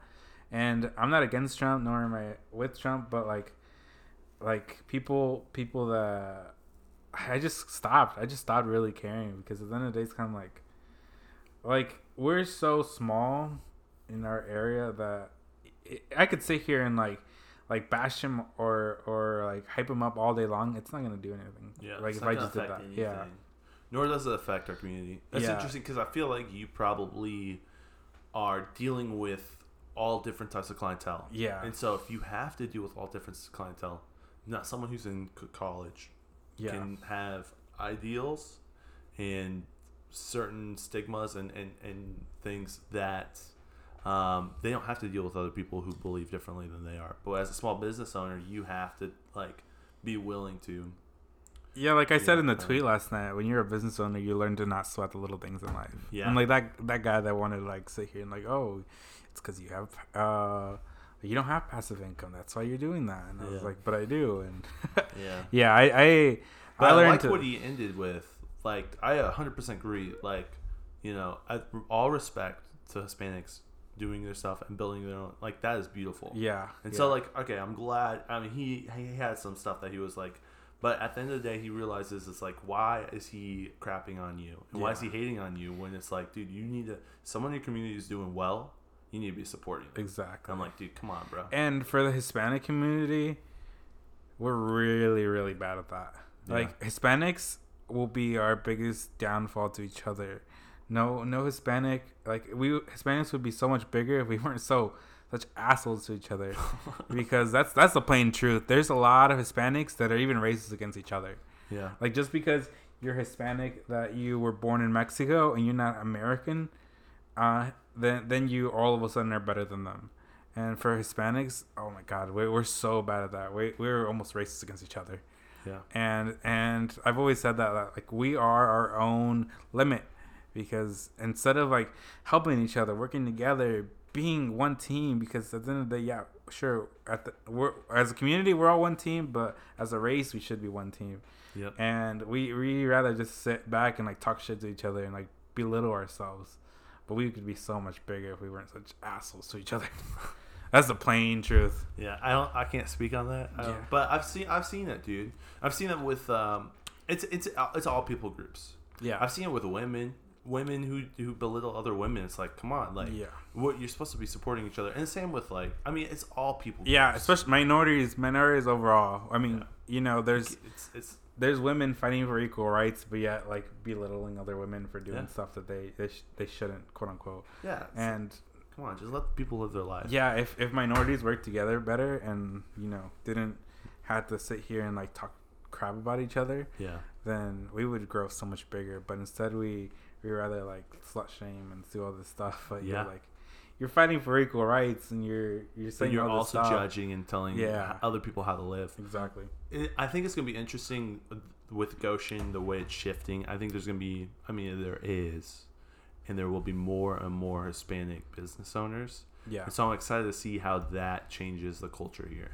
There's a lot here, and yet we don't really work together. 500 plus Yeah. Hispanic business owners. 500 s- small businesses in the Elkhart County area that are Hispanic owned. Yeah, and how many like- of us actually like work together to Yeah. network and be be one Yeah. another? All we I- worry I- about I is money. think- I think, yeah, network together, but then also just like connect into the Goshen community. Yeah. Yeah. So as Goshen as a whole, we're all here working together too. So it's like, how do you get? It's not going to be just the Hispanics and just the white people and just the you know black people and just the uh, Indians because I go to the Indian restaurant every once in a while. You know, I mean, but it's not. It's not. Yeah. It's not so segregated. It's like how as a Goshen do we get together, and then how do you?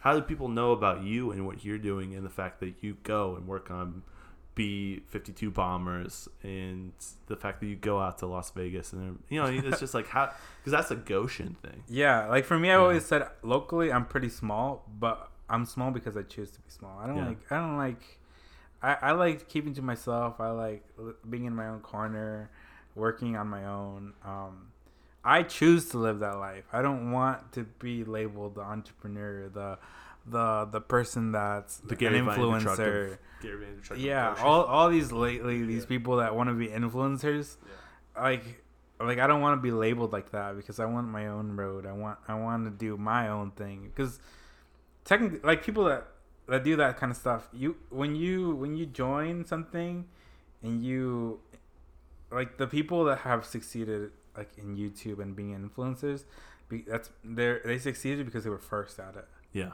and that's they carved their own path. truth. They're the You, pioneers. you're not you're not gonna be anything special following other influencers or other in- entrepreneurs stuff like that. You have to pick your own road and run away with it. Because if you if you don't do that, then you just follow someone else's footsteps, then you're just gonna live an average life. Because Yeah. there's plenty of other people in this world that I guarantee you are gonna be doing the same thing you are, and probably gonna be working harder than you are. Yeah. Dang. Words of freaking wisdom. Just dropping bombs. Yeah, I've always said that you have to you you sometimes it takes people longer than it needs to, but you have to like try something and try to be the best at it and run away with it. Yeah. Because if not then then there's no point. really. Like, Yeah. if you're just Why are you focusing your passion and your mind and everything on that? Because you could be doing something else that you actually enjoy and pushing it to such a bigger level. Yeah, and sometimes you hold yourself back because you're so concentrated on being like trying to follow this other guy's footsteps that you don't realize that like you miss a lot of opportunities. Like I may have missed a lot of opportunities with like millionaires that wanted to invest in my company and make something bigger of themselves, but that's not the vision I had. That's Yeah. not that's not It's what not I had in mind. I didn't want to build like a like a detail shop that was average. I wanted to build the best. And for them, they all they want to do is is is high production, and I don't Yep. want that. Take what you're doing and replicate it on a mass Exactly. level. But then it's like okay, you lose because your quality is gone because then you're just you're you're sacrificing your quality for quantity. Exactly. And it's like then it's not you anymore. It's just that every other detail shop just mass and that's why a lot of RV companies are are bad at. Like companies that that they that they they're so busy about numbers and producing RVs that next Yeah. thing you know that they their their their ratings are down, and other companies will all of a sudden grab Top it. in. Yeah, Yeah. and like for example, Jayco, Jayco had like a really bad season of production, and and all of a sudden like um, Forest River took Just over their growing. production and said, you know, we're gonna take we're gonna take your clients. Yeah, we see that they're you're lo- you're you're slacking. Yeah. So we'll make up that slack. Exactly. And we'll take that business. Yeah. It's beautiful, dude. Back with what you do, doing an average job is like so against the point of what you do. Yeah. Like the whole purpose of what you do is to make it look spectacular. And if you're just doing an average job at 50 cars a day, what's the point of just an average detail? Yeah. Yeah. Yep. Average average details. I mean, there's always gonna be that person that wants an average detail, and I'll I'll give them the average detail, but I don't ever post it. Like for the most part, all the cars that I post are, are stuff that, you know, I put twenty hours into, or Yeah. stuff like that, and and um, you know, the the little work, it, it, it's to me, it's not as, as satisfying. Like I I rather sit here and restore a car than than sit here and clean clean your carpets Yeah. and stuff like that. Yeah. So for me, it's always been like my vision has been this, and it's not gonna change. Um, and you know, other people have hated on it and been like, "Why don't you do interiors? Why don't you do this, that?" But it's like it's my business at the end of the Yeah. day. And if if if it fails, it's because of me, not because of you. That's Yeah. the end of the day. I rather I rather something fail because of something I did, than look back and be like, "Man, this business failed because I listened to that guy." Yeah. Yeah. That's huge, though. I think it's. I think because of that, because you take ownership of it, man. There's gonna be a lot of success because of that, and you're seeing you're seeing it. Yeah, and you know, like success is so like subjective. Um, you know, some people see like success as being like, oh, like I made six figures this year. Twelve houses and Yeah. these amount of cars, and I vacation all. Exactly. But like success is different for everyone. Like Yeah. some people are happy. Like I remember when I worked at Lippert, I made four hundred and fifty dollars a week, and and I was happy. I, I shoot, I could I could go and like buy whatever I want with that money, and like I always had like the newest the newest phone, the newest Apple Watch, stuff like that. But it's like it's like the success is different for everyone. Sometimes people are just happy with two hundred dollars in their bank account. Some people could see a million dollars in their bank account and be like, "Wow, I'm poor." Yeah. Um, so it's just like learning like what you want in life, and then just going after it because everyone don't like like uh, the other day I said like comparison is the theft of joy, and like don't compare yourself to Yeah. others because I've comp- I've been compared to others like my whole life from my parents, and I've I've learned to just take my own road, and if I fail, so what? I failed, but I tried. I tried something different. I tried something new. I didn't just follow what everyone wanted me to follow, or what society, or what school, or what my peers wanted me to follow. Yeah. I just did my own thing. That's huge. I think also when you step out of your comfort zone, man, that's when growth happens. And so when you do fail, you grow, and that is it's invaluable. Yeah. Growing is invaluable. Yeah, and sometimes you just have to fail. Yep. And you have to realize like like the world isn't perfect. This place isn't perfect. We're not gonna make we're not all gonna make a million dollars. We're not all gonna be rich and financially successful and financially free and that's just plain truth. Like we're not all gonna Yeah, do life isn't fair, unfortunately. Yeah, yeah.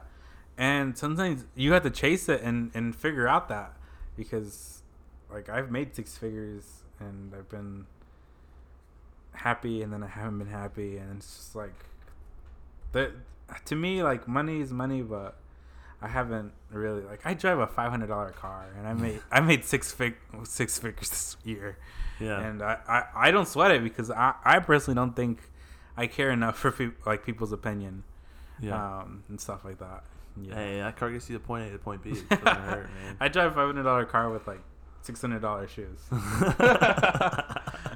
yeah I love it, dude. We've done an hour and a half. Can that be the title of the podcast? Yeah, I I drive five hundred dollar car, six hundred dollars shoes. I'd love to. uh and Bro- people people were like you, you detail Yeezys and you keep them dirty I, I probably car car I mean shoe fanatics they'd probably hate me because I always keep my shoes dirty but I I think they're comfy that's why I buy them not for anything else That's huge. And they and they are pretty baller having Yeezys. Um, I I think we should wrap it up, dude. it's been awesome, bro. D- Yeah. Give shouts out to where you where we can find you on. Um. So I'm basically on everything. You Google me, you're gonna come up with my Yeah. my de- dedicated detailing name. Um, I have a website, dedicated detailing slash in.com. Um, Facebook, Instagram, everything. You just look it up, and I'm usually the first person to pop up now. That's, That's how big That's everything- huge, dude. Yeah. It's organic. What about uh, social media? If they want to follow you on Twitter, um. yeah, I don't know if you want to give out your your private. You don't have to. You don't Uh, have I'm not really on social media that much. I found you because I, I I I heard your podcast and I was like, this is actually pretty cool. Like you don't you don't like all these people that you had on. I've gone to school with and like I've known and and sometimes like I hear conversations with them like, wow, I didn't know that about you and I've known you since like middle school. To. That's so cool. And that's honestly why I I liked your podcast and when I.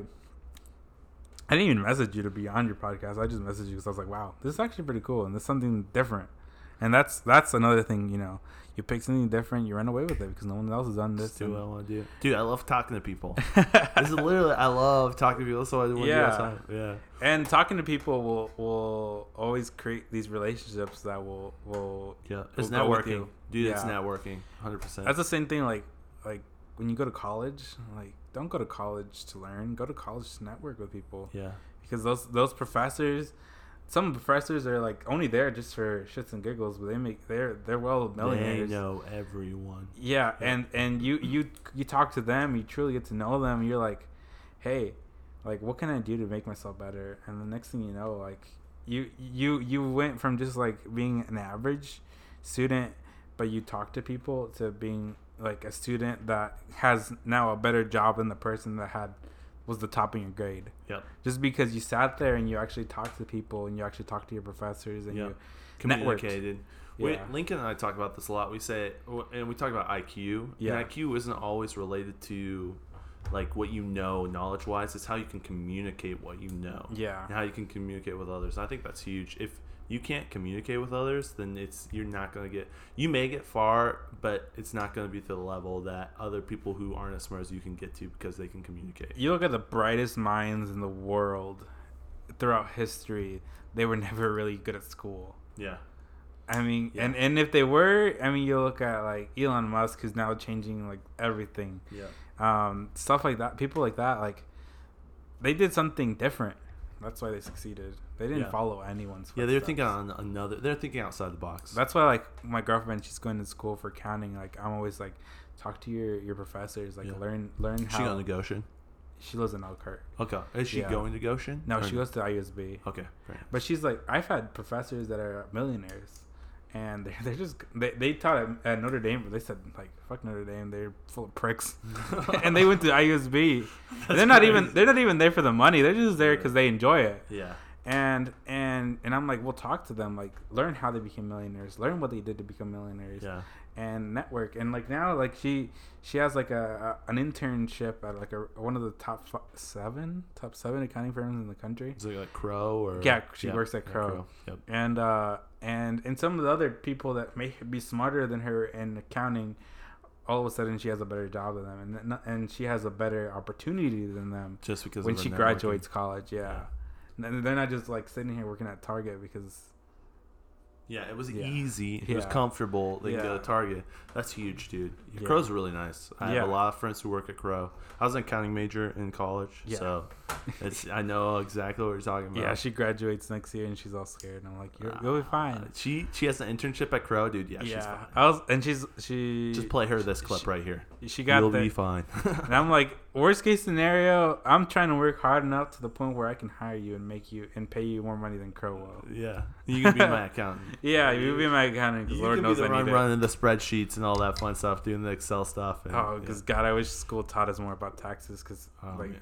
Making the amount of money I make is a pain when it comes to taxes. Yeah, that's what I wondered because like you're living in a realm that most of us don't live in. And that's tough because I, I can't sit here and like ask someone my age, like, hey, like, what did you do here? Or, Yeah, how like did you claim anytime I usually have to ask someone like for advice, it's usually someone like twice my age. Yeah, and that's probably been the toughest part is like people my age are scared to go for that and and I, I don't think that there's anyone around here that that has experienced what I've experienced is uh, I mean I, I don't know them at least and Yeah. gone through what I've gone through yeah, It's definitely rare. Yeah. It's, if if there is people around here who are your age and making as much as you, it's very rare. yeah and for the most part like I don't show it because I don't I don't really spend my money on things on stupid things like I don't sit here and drive a nice car or have a nice house stuff like that I just live a simple life and figure eventually I'll, I'll do something big you ball out in a couple of years. yeah yeah but then it's still again, you can go to Vegas, you can do these things. It gives you some flexibility. Yeah, yeah, that's that's probably the the thing I love the most. Is like, I, I love being spontaneous. I love just like, hey, you want to go to Chicago for the weekend? Let's go. Yeah, or cool. like, hey, like if I had a friend who was who had no job right now, I'd be like, let's go to Las Vegas this week. Yeah. I'm, I'm going. We'll go and we'll freaking We'll ball out. yeah, we'll enjoy it. We'll you enjoy pumping your gas and looking off into the sunset, and not actually looking at how much you're spending on gas. exactly Yeah. because I think the more you worry about money, almost like the less money you have. Yeah. honestly. It just adds more stress to your yeah life. like I, i've sat here and like been like man like sure i have 20 bucks in my bank account but at least i'm happy Yeah. and and like for the most part like how i do run my business is like uh two out of the four weeks of the of the month get saved completely i don't touch them i don't see it Wow. That's and huge. and then uh one week is fun money and one week is bills yeah. so Dude, that's so cool. so That's so, so, I, cool. I i live my way like that so i still live poor Yeah. I still I most of the money I make I don't even see it yeah. just because I've been saving it and uh, I've learned just to save and, and like whenever a recession happens then then I You can. I can sit here And and, the relax. opportunity that happens, Yeah, you can, you can jump on any opportunity that yeah happens. because when recessions happen that's when you want to buy real estate that's when you want to get into and stuff like that because everyone's gonna be selling and maybe a uh, recession comes soon but at least I know I'll be ready yeah. Dude, That's huge. Bro, well, let's end this up. What uh, uh, last time dedicated detailing? Yeah, dedicated All- detailing all social- any social social, media, even YouTube. Uh, it's called Gloss Junkies. Gloss junkies. Do you have on- any sponsors you want to shout out or anything like I that? I don't. I've built this all on my own. Okay. I've I- built this all on my own, and I and and I s- when I first started, there was a guy I remember once. He he he was a guy that he he was really rich. He has probably like a million dollars of cars, and I remember he he talked to me. He's like, "You see that other detail, Like he wouldn't be that big without me." And and I used to always wash his cars every week, and he'd pay me three hundred dollars to wash all six of his cars. And I was like, I don't want you as a client. I don't want anyone taking credit for what I did. Wow. I want to know that what I did is because of me and no one else. And no one can take credit for what I did or what I'm going to do because I've done all this on my own and I haven't accepted any money from anyone. Dude, that is huge. and that's that's been one thing that's that's kept me going. Bro, I see that. That's literally a thread through your life. Even at your ESL classes, dude. You're Yeah. like, this is. I'm going to work hard. I'm going to crush this. I'm going to do this myself. yeah, and for myself, Beautiful. Yeah. Absolutely beautiful. not for anyone else, because you need people need to learn to stop worrying about what others think and stop worrying about what what society thinks of you. Because sometimes you have to do something different to stand out. yeah. Um, and if you don't then you're just gonna like i always said if you want to if you want to live an average life then do average things That's uh. Yeah. You- Yeah. You can do it. That- Life affords you that, but yeah. you will always be average. Yeah, it's like this podcast. This podcast is like I somehow came up to it, and I somehow like, It's very average. but but it's not average because no one else is doing something like this. No one else is like negotiating, man. no one else is like like showing the youth and what they're doing, and maybe like sure we're not we're not we're not going as we're not as high as we should be, but we're getting there, and we'll Yeah. get there eventually. But Yeah, but at least it's doing something, it's changing something, and, and it's gonna it's create a way. doing something. That is Yeah. huge. With it, it's at least I'm doing something. You know, At least it's happening. People are Mhm. listening, and they can listen. They don't have to listen, but it's like at least it's it's being produced. It's being yeah, created. it's being productive, Yeah, and Like you so- can Go ahead. Sorry. Sorry. you can you can sit here and like like like sure like this may not make you money but you, at least you enjoy it and that's Oh, the yeah. thing that makes you that that like when you pick something you want to enjoy it you want to enjoy it to the fullest because if you don't enjoy it then there's no reason to do it like if i didn't enjoy detailing i guarantee you i wouldn't do it i wouldn't be Yeah. here right now you would be. Yeah, that's huge. You have to enjoy it. I think that's a lot of things too. yeah that's a lot of things if you don't enjoy what you do then like unless the money's like it comes right away Yeah, you're doing something that you're like like man this is this you is then right. work hard at it and rock out for a little bit, and then Yeah. yeah. Yeah, but for the most part, I can say that every day I enjoy what I do, and sure, there's days where stuff is hard and and it's rough, but I I enjoy it for the most part. that's awesome. yeah, Any last words, Lincoln? He's like, I "Can you forgot take what I me- was gonna say. He's like, can you take Uh, me to SEMA to, next year? yeah, exactly. you can come to SEMA next year. Low I'll get you key, a I ticket. kind of that'd be that'd be really fun to do. I will shake on it right now. I'll take I've been. I've been trying to figure out how I can make it to SEMA. I will get you a pass. Just just pay for your hotel and your flight. That- It's cheap to go to Vegas, honestly. Yeah, it is from South Bend, dude. Yeah, Reservation 100 flights, bro. $180 round trip. Can't everything. Beat that. Can't beat Yeah, that. you can't beat that at all. Oh, that's so good. All right, well, let's end it. I have to. I, yeah, let's end it. Dude, it's been a pleasure, bro. It's been good. We just chit chat. Thank you so much. It's been cool Yeah. to meet you. No talk to you problem. And everything. Yeah. I, I keep to myself usually, so I don't meet people. Hey, That, that's okay. we'll have you on again, dude. You could just like spaz out again. I love it. Not that you spazzed out, but you could just go. You could actually start arguing with people if you want to. One sided, you just argue against them, and then uh, we'll post it as an alias. I hate being the won't dumbest person in the room, so I always like to know. Yeah. yeah. Uh, I love it. Christian, bro, thank you for coming. No problem. Thank you for having me. What a cool dude. Make sure to go follow him on all social media. Uh, he's still on Twitter, living the good life. Guys, thank you so much for listening to another Timmons podcast.